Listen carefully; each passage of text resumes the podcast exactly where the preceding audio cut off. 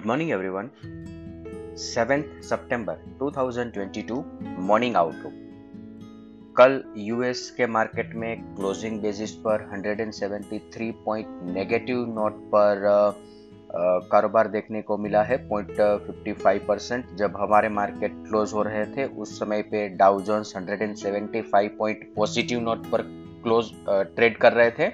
डाउ Jones future और इसके बाद ये 175 पॉइंट नेगेटिव नोट पर क्लोज आया है और अभी Dow Jones future 150 point negative note पर ट्रेड कर रहा है।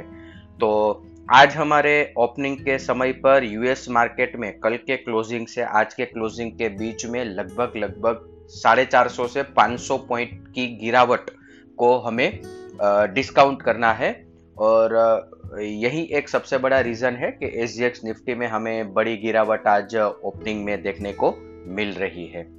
इसके साथ साथ आज इवनिंग में यूएस के अंदर बेज बुक रिलीज़ होने वाली है। ये साल में आठ बार रिलीज़ होती है फेड की मीटिंग से पहले।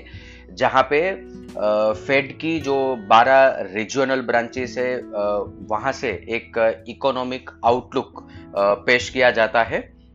इसके ऊपर इस बार मार्केट की नज़र रहेगी।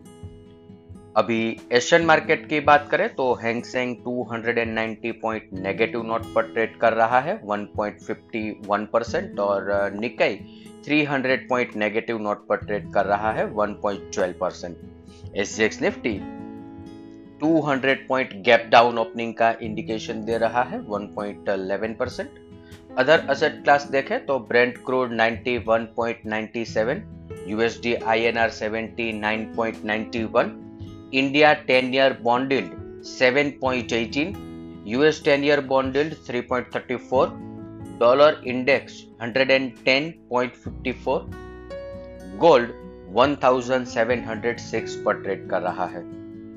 F I I F N O cues देखे तो कल के ट्रेडिंग सेशन के बाद एफ़ आई ने इंडेक्स पर नेट लॉन्ग पोजीशन वापस 19 परसेंट पर रिड्यूस कर लिया है।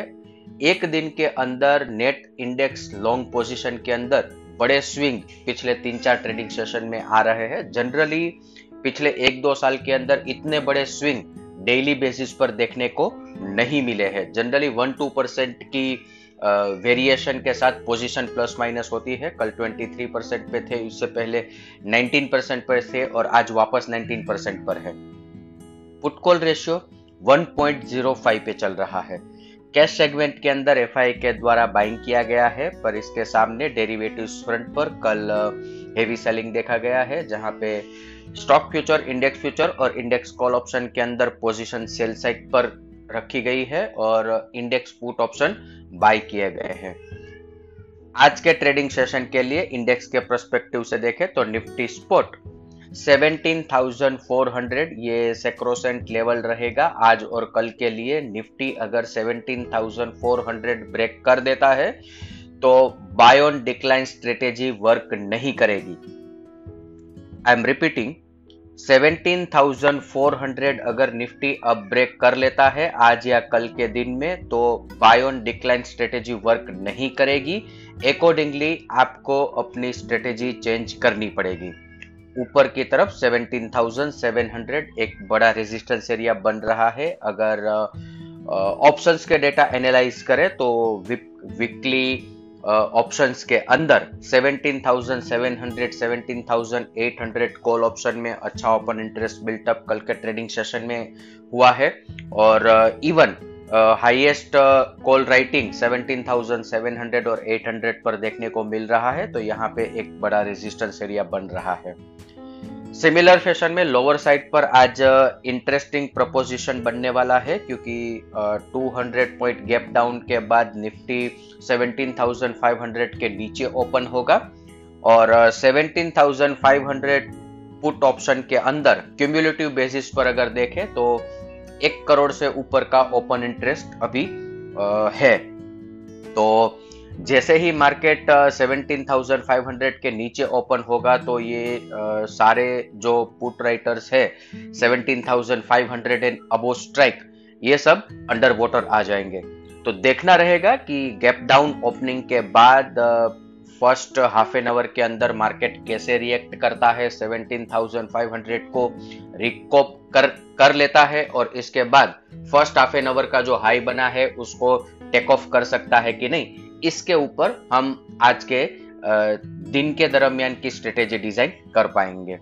बैंक निफ्टी की बात करें तो 39,400 एक स्ट्रॉन्ग सपोर्ट जोन बन के रहेगा। बैंक निफ्टी ने अगर 39,400 आज गिव अप कर दिया तो यहाँ पे हमें सेलिंग प्रेशर देखने को मिल सकता है।